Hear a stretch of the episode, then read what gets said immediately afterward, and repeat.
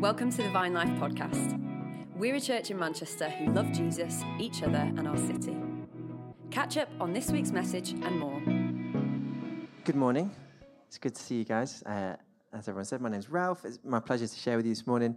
We are in a new series. We started a series last week called Salt and Light, uh, subtitled Life Between Sundays. And um, we really just, we've been thinking about this series for a few months. It's just kind of been brewing away in the background and just really um, recognize just what an absolute privilege it is that um, God calls us to be his representatives in the world. And um, that's not just kind of like a sort of an optional extra, but actually it's, it's baked into who we are as Christians, that we are um, the people that God chooses in his wisdom to send to the world, uh, to be his representatives, to be salt and to be light.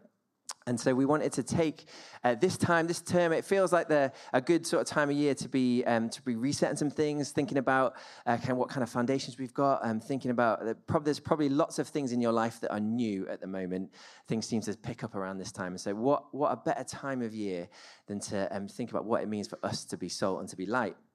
And um, last week, John kind of introduced that whole concept of, of, what it means to be salt and light. We looked at that famous passage from the um, Sermon on the Mount, and uh, just just love that idea that fundamentally this is part of who we are.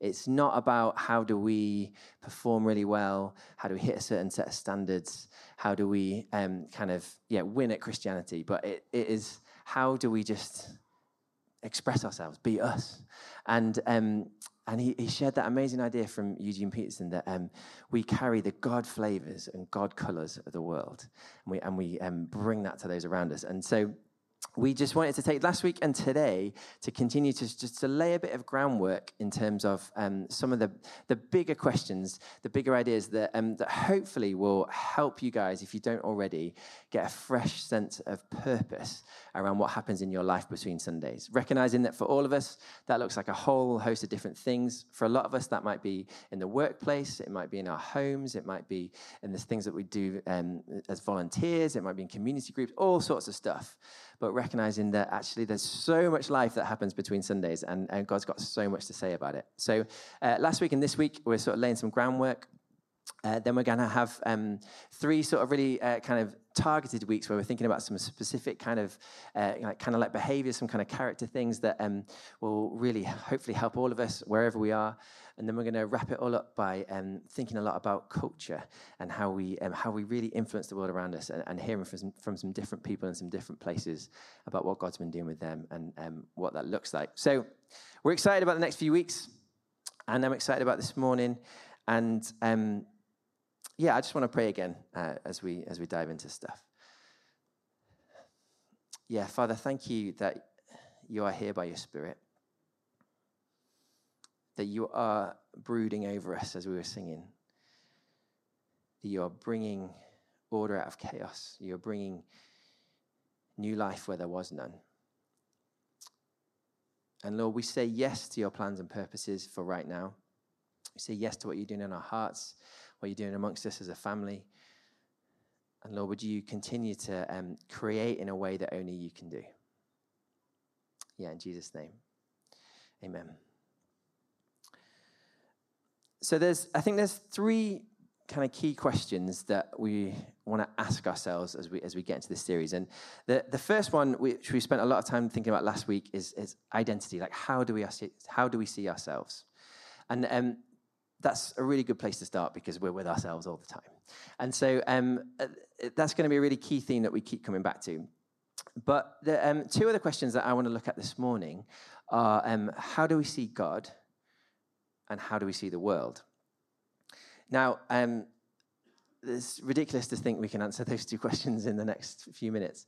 But um, hopefully, there's some stuff that God might want to speak to you about, about maybe how you currently see Him that maybe He wants to talk to you about. Or maybe it might be how you see the world, that there might be something that He wants to shift. And I just want to encourage you this morning to be really open. So, I've, yeah, I've got quite a few, uh, quite a vast and varied few things I want to share, but there might just be one thing this morning that God wants to highlight to you. And I just want to really encourage you to be open to that. So we're thinking about how do we see ourselves, how do we see God, and how do we see the world? And um, again, one of the pictures John shared last week was this idea of um, us being like a uh, 45 degree angled mirror. You know, he, he talked about that idea that um, sort of we sort of stand here and, and we kind of look up to God and we also look out to the world. And um, sort of we actually we reflect God's goodness back to the world and we also we uh, reflect our worship back up to God. And I love that idea because um, it, it speaks to all the different things that are involved. The idea that there's, there's, there's different components. There's God, there's us, and there's a world around us.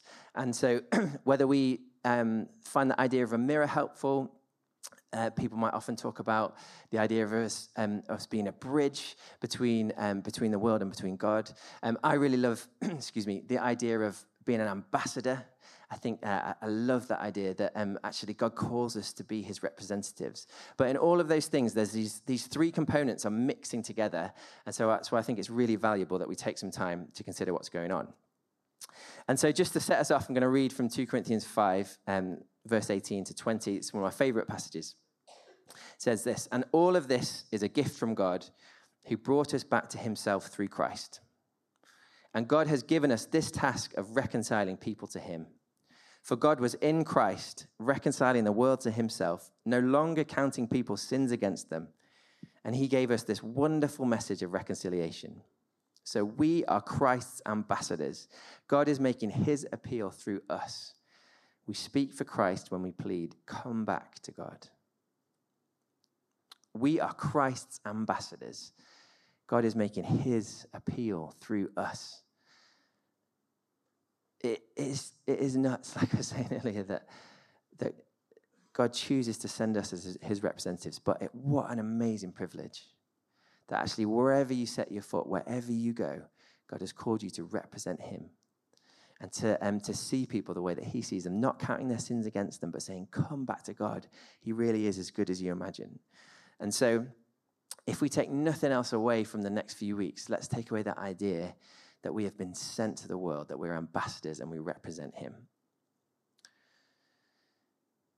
And that's probably not the first time you've heard anyone say that. And I think most of the things I'm going to say this morning, you likely will have heard before. But I was just thinking about that absolutely classic um, preaching analogy, um, thinking about the idea of a chair you know, you can see a chair, you can look at a chair, someone can tell you about a chair, you can understand the nature of chairs and what they do, but until you actually sit on it, till you actually put something of your weight on it, you haven't moved from just thinking about it to actually believing in it and trusting in it. And so, my hope this morning is that um, stuff that you may have heard about loads of times, actually, you could move from just being saying, I could tell you the answers about that, I could tell you the theory about that, but actually I'm going to choose to put a little bit more, maybe a lot more of my weight onto this thing, trusting that it, that it is what it says it is, that it is true, that I do believe it, it is real, and that um, it's going to make a difference. So um, that's what I'm hoping for this morning. So, how do we see God? Like I said, ridiculous question. but I think the, the Sunday school answer and the right answer is look at Jesus. Uh, we, um, hear from Colossians 1 all the time. I love that passage. It talks about how Jesus Christ is the visible image of the invisible God. Like, if we want to know what God is like, um, look at Jesus, look at the life of his son. And so, um, the single most strategic thing that you could do in terms of being God's representative, being his ambassador, is, is committing to follow Jesus is being his disciple, is orientating your whole life around him. What he says, what he does, his heart, his passion, all that kind of stuff. Everything that we need, we can find by um, orientating our lives around Jesus. But there's one aspect um, of what God's like, um, how we see God, that I just wanted to flag up this morning. And um, the, the phrase that I'm going to use is um, it comes from Haggai 2, verse 7 which is uh, uh, from a prophetic book, which Hebrews later tells us is about, uh, is about Jesus. Uh, and it, but it's a theme that kind of runs through Scripture as well. But the, the phrase that um, we hear what God is like, um, Scripture tells us that He is the desire of the nations. He is the desire of the nations. Other translations talk about it. He's, he's the treasure. Like, actually, when you cut everything else away, right at the very core of everything, the whole world, all the nations desire God. He is our true desire. Inside each and every one of us, there is a longing, there is a yearning for connection with our Creator, because that's who He made us to be. You may have heard it said that there's a God shaped hole in every human heart. Ecclesiastes says that um, God set eternity in the heart of men. Even if you're chatting to the most hostile person you can imagine, actually um, believing that deep down, the desire is in them for God because we all have it. Like creation is yearning for Him. That's why Paul writes in Romans 8 that um, creation's desperate to see God's sons and daughters because they're desperate for Him. And the amazing thing is, He's just, He's more desperate for us. 1 Timothy 2 4 tells us that it's, it's God's heart that every single person will be saved. And so it's these, these two really simple but kind of huge ideas that God wants us and we want Him. Not just the we that is here um, knowing about it on a Sunday morning, but the we out there, like deep down, we all want Him. And again, this is, that might be something that you would say, yeah, uh, yeah, I, I, can see that. I can see how you've made that point. But the question I want to ask this morning is do we actually believe that? when you think about the people you're going to see tomorrow morning, do you actually believe that their deepest desire is for Him? Um, it's one to think about. And actually, just would really love you. Uh, we're going to do this a couple of times this morning, but just with a couple of people around you, um, have a think about what you're going to see this week. Have a think about the places you're going to be, the people you're going to talk to. What is it that they desire? What is it that they're going after? Um, and what is it possibly about that that actually God might sit underneath? And then if you're feeling really creative, how might you be able to bridge the gap? So we're just going to take one minute, two minutes maybe, uh, just the, with the people around you. Uh, what is it that we see that the world around us desires? What might God be doing underneath that, and how could we help sort of join the dots? So um, go for it.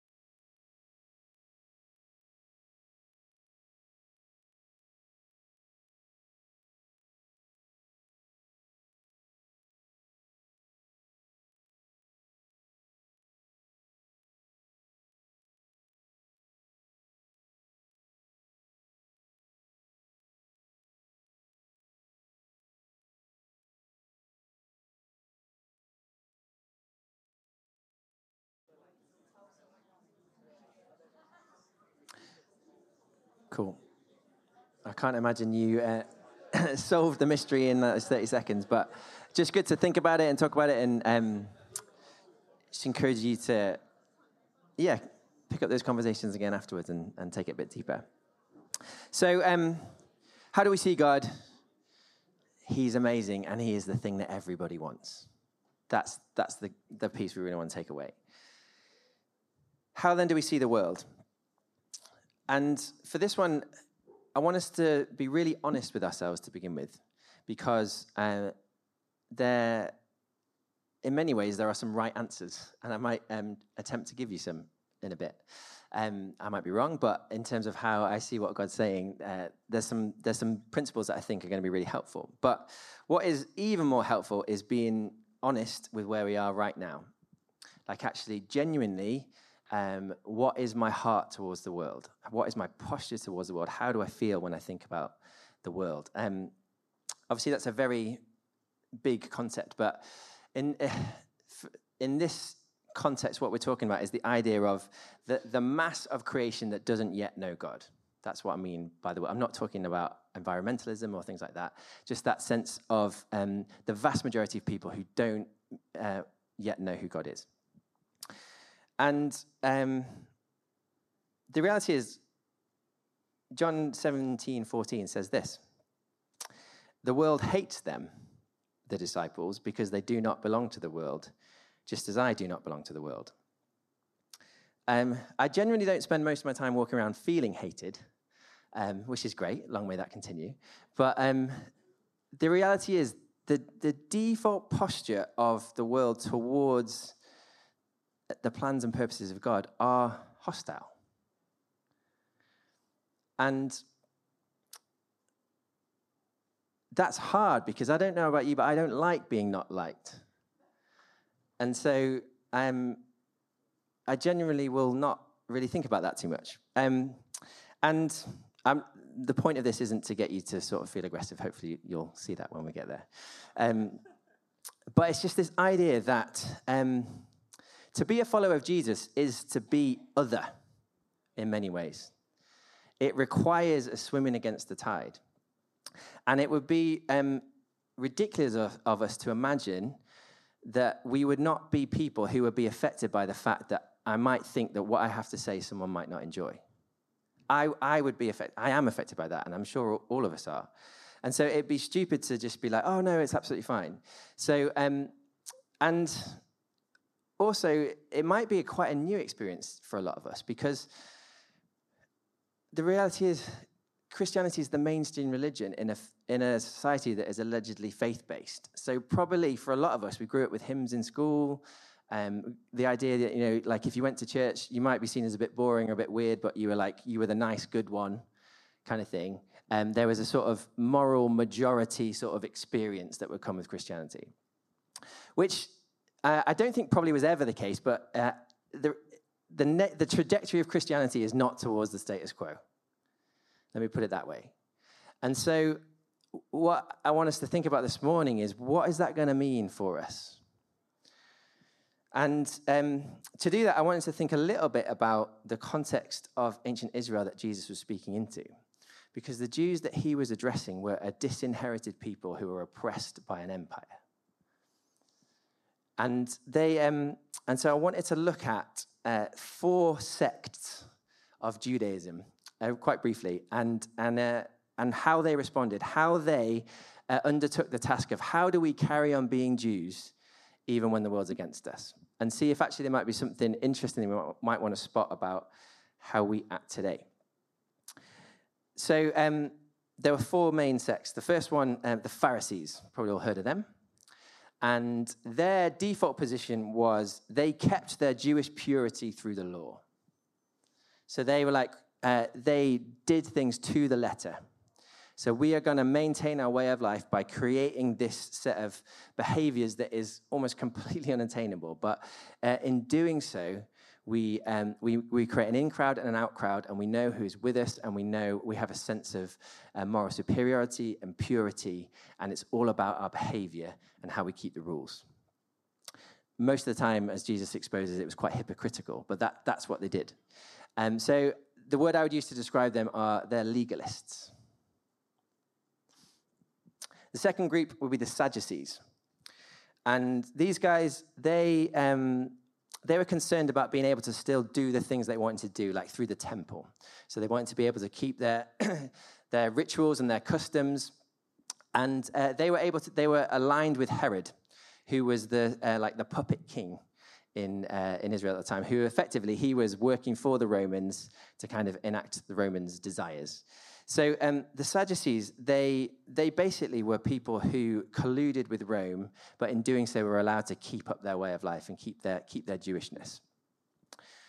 Um, and the word that I would use to describe these guys would be assimilators. The third group were the zealots.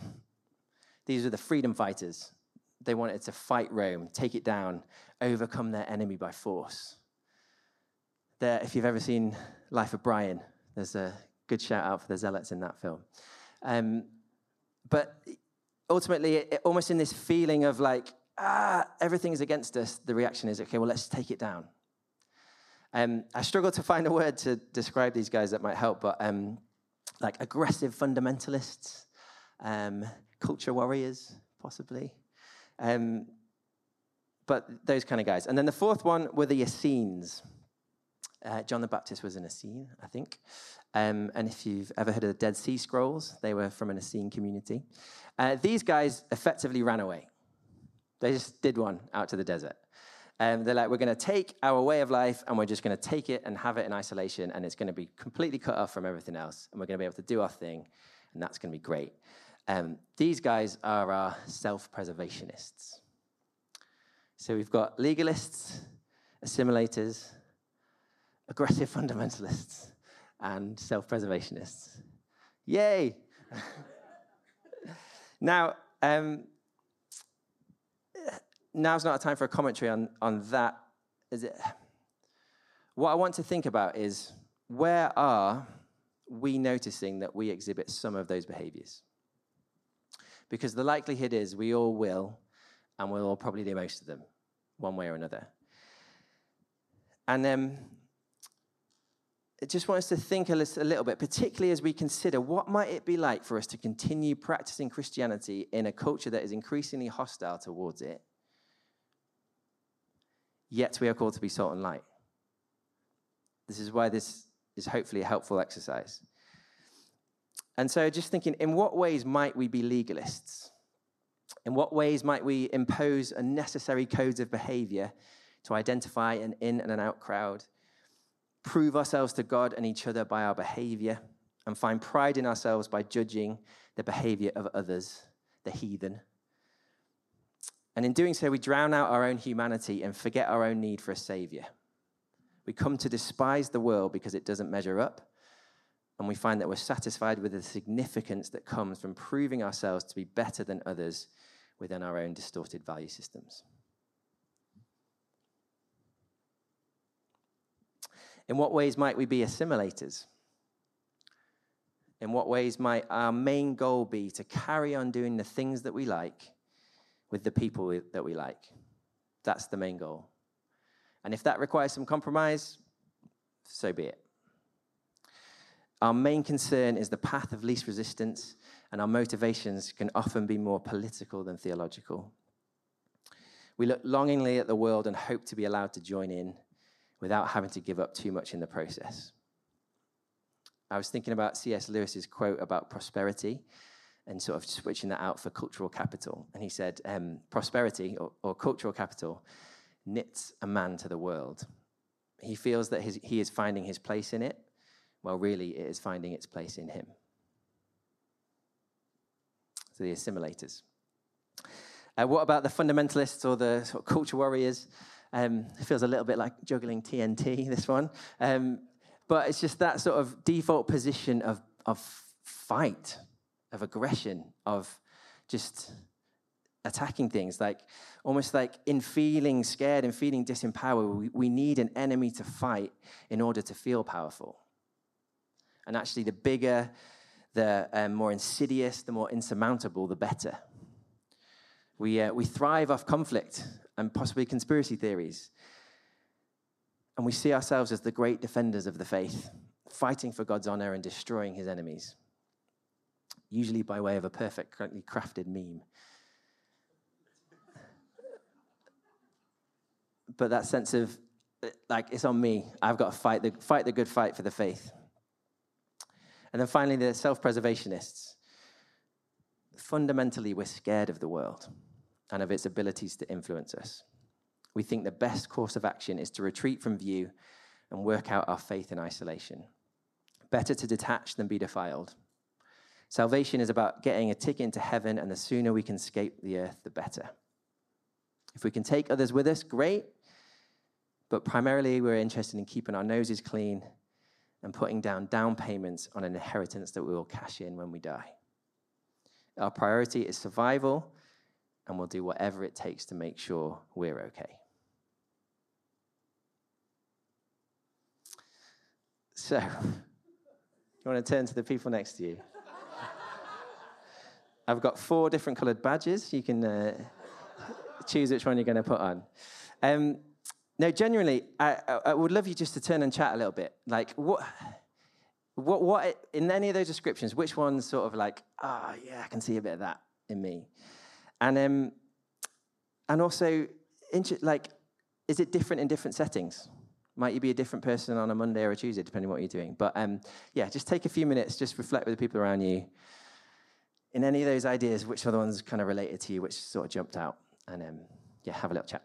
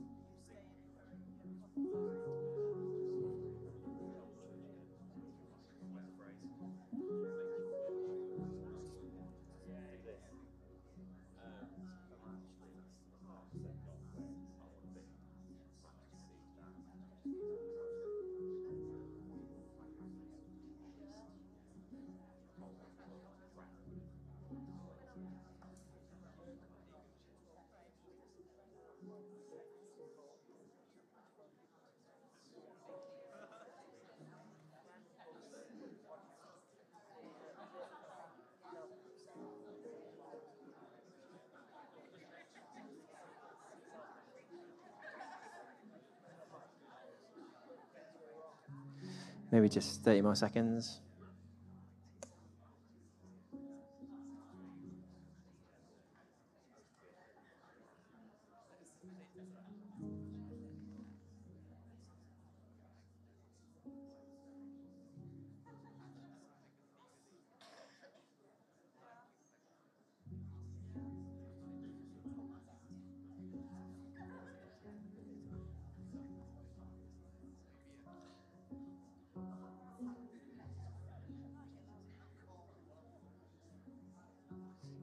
Cool. Again, probably conversations to continue.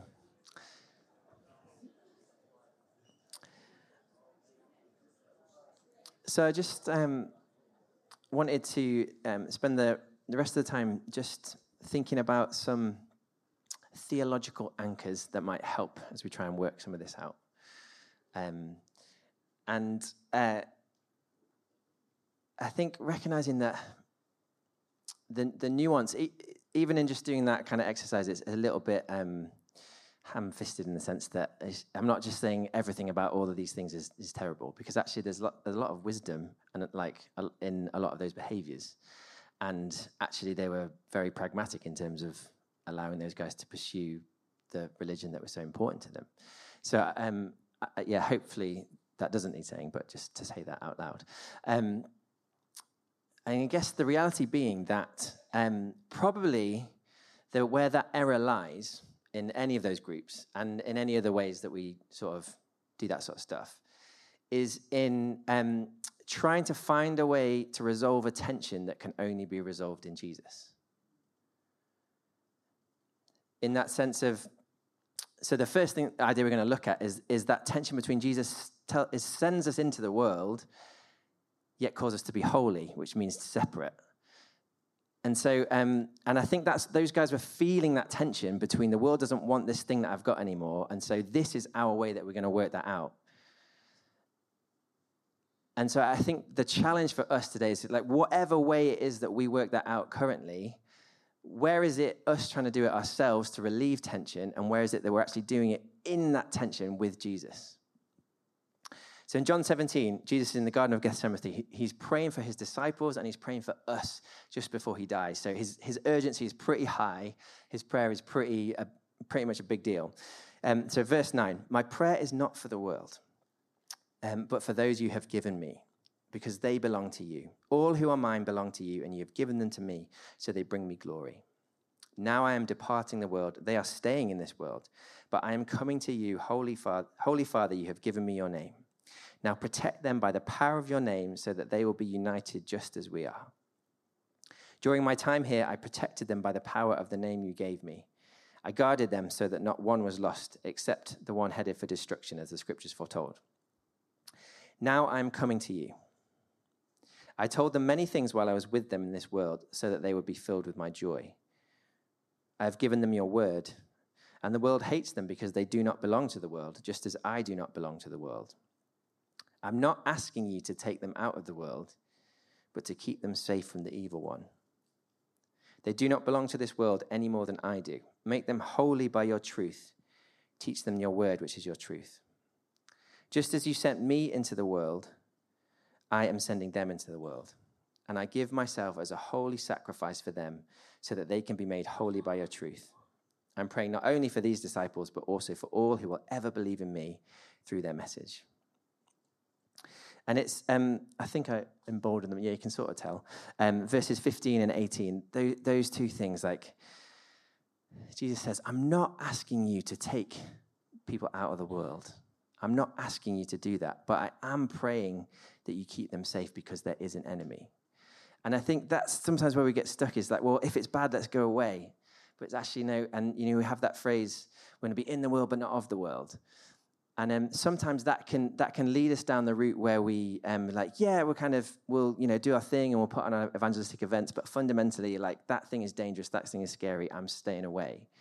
Whereas actually, Jesus is like, yes, you're not of this place. Yes, this place doesn't get you, but I'm sending you into it, and I'm praying for you in the midst of that that you will be protected. That's what he's calling us to. And, um, and he says, just as you sent me into the world, I'm sending them. So everything that we see Jesus do, he is calling us to do the same, to go into the world to represent him. And, um, and the reality is, if we're going to be people that bring God flavors and God colors, they need to be different to the flavors and the colors that are around. Otherwise, what's the point? But we need to be there to bring them. And how encouraging to know that Jesus Christ is praying for us as we do that. That actually it is a battle, there is a challenge, there is an enemy that is against us, but Jesus is praying for us and Jesus has won the victory, which is amazing.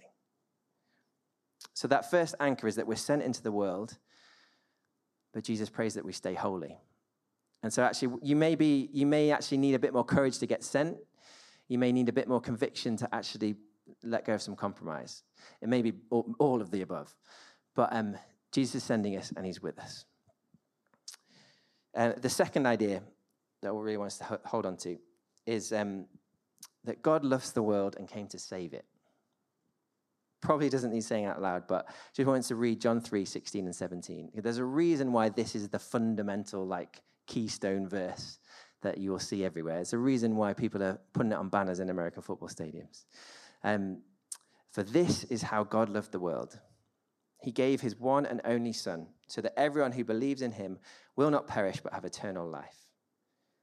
God sent his Son into the world not to judge the world, but to save the world through him. Like God's love for the world is vast. It's so big. We might talk about the fact that we like love Manchester or love whatever, but actually, if we're not at that point where we're sacrificing the very essence of ourselves, our, our son, for this thing, then there's probably a way to go to get on God's level. Thankfully, we don't need to. But um, we can ask, we can pray that God, you would give me the same kind of heart for the world that you have. And as well, he says he doesn't come to judge it, but to save it. And I think that's probably the verse we often need to hear more. Is that it's not our job to judge the world. 2 Corinthians 5 that we read out earlier says, We don't consider people according to their sins, but we represent God. Like people's sin needs dealing with, but that's between them and God. Our call is to love, is to preach the gospel, and to trust that the Holy Spirit will lead people into truth.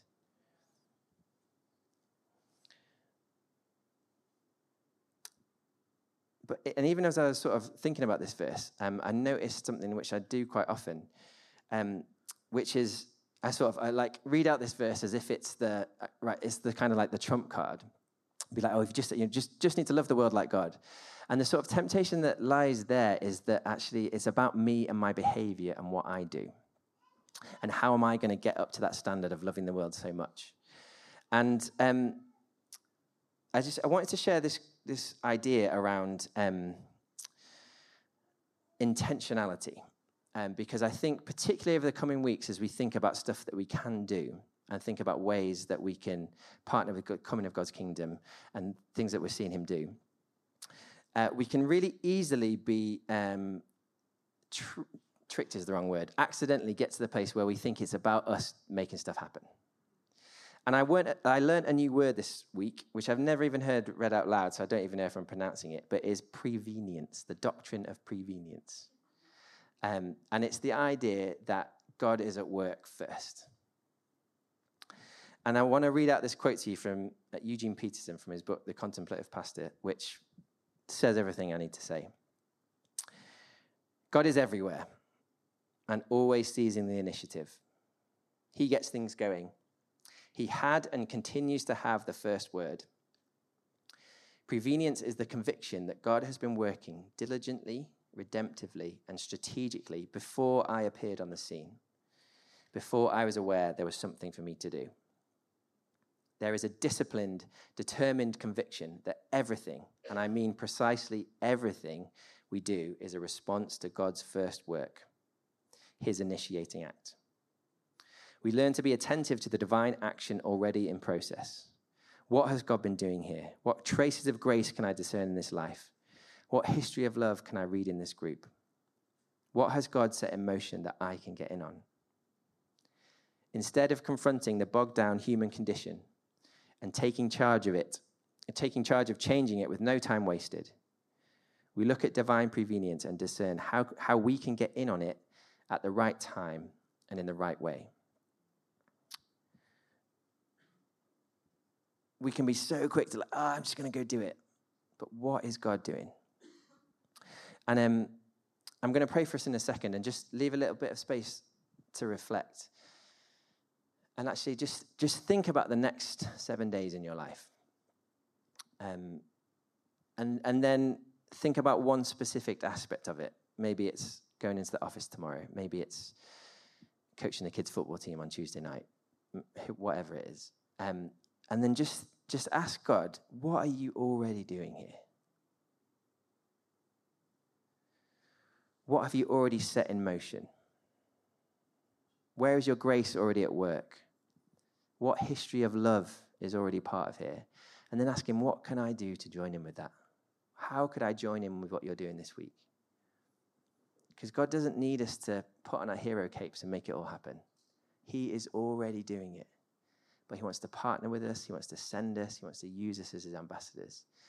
So the key thing in that is going to be God, what are you already doing? How can I go and get, get involved in it? So, um, just as we as we finish, um, I want us to hopefully there's some stuff to take away, and uh, particularly over the next few weeks, just thinking about like what it is about who I am, what is it about God, what is it about the world that maybe He's stirring up within me, and fundamentally, can I reconsider what might God's purpose for my life be? even if we feel like there's a lot of stuff in our life that feels really purposeful and really directed, like actually, is there something underneath that? Is there a vocation, a calling that goes deeper than our roles and responsibilities, that goes deeper than the, the various hats that we might wear through the week? What, is there something about what it means to be God's representative that He's calling me into in a new way this week? So, um, so why don't you stand? I'm going to pray. Jesus, you are amazing. You are the desire of our hearts. And I pray that over and above everything else that we've thought about this morning, that um, that, that would be tangible and true for us, that our hearts would yearn evermore for you. God, and I want to pray that where we don't feel like that, where that feels like something that we're choosing rather than experiencing, that, um, that by your Spirit, uh, you would lead us on that journey to desire you, to see you as you fully are, God, because um, as we behold you, we become like you. And Lord, we want to thank you for um, all the different um, networks, areas, places that we're going to find ourselves. Thank you for all the, the vast and varied ways that this community will touch the community around us this week. God, we thank you for every single person we encounter. We thank you that they are created in your image, that you have good things for them. And Lord, that I just want to pray that we will be people that have a sense of conviction around who you've called us to be, that would have um, a desire to live purely and wholly for you. God, but would be a people that have laid down our defenses that are not putting up barriers between us and the world, that are trusting that Jesus, your prayers are powerful and that you will protect us from the evil one. And that you have called us to bring your, your, your unique expression, your love, your goodness, your kindness, your faithfulness, your gentleness, your hope. You've called us to be ambassadors of those things in the world. Help us to get out of our own way and allow you, Holy Spirit, to work through us. Take off any pressure, God. Take off any sense that we are the saviors or we ought to be. And let us trust in your initiation, trust in your work. And God, count it as such joy that we get to join in on it. In all those little ways. Thank you just for those amazing moments we have as we bring encouragement and kindness and connection, that they help us to be human. And God, I want to pray for us as a community that you would commission us into a new season of confidence in you and confidence in the gospel.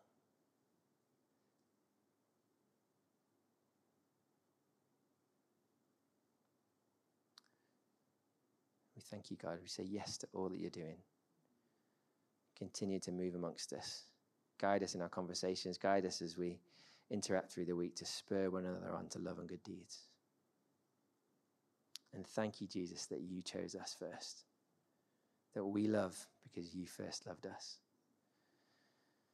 Would you saturate us again in that incredible love? Yeah, in Jesus' name. Amen. Hope you enjoyed today's message. If you want to find out more, head to our website, vinelife.co.uk, or follow us on Instagram. God bless and see you soon.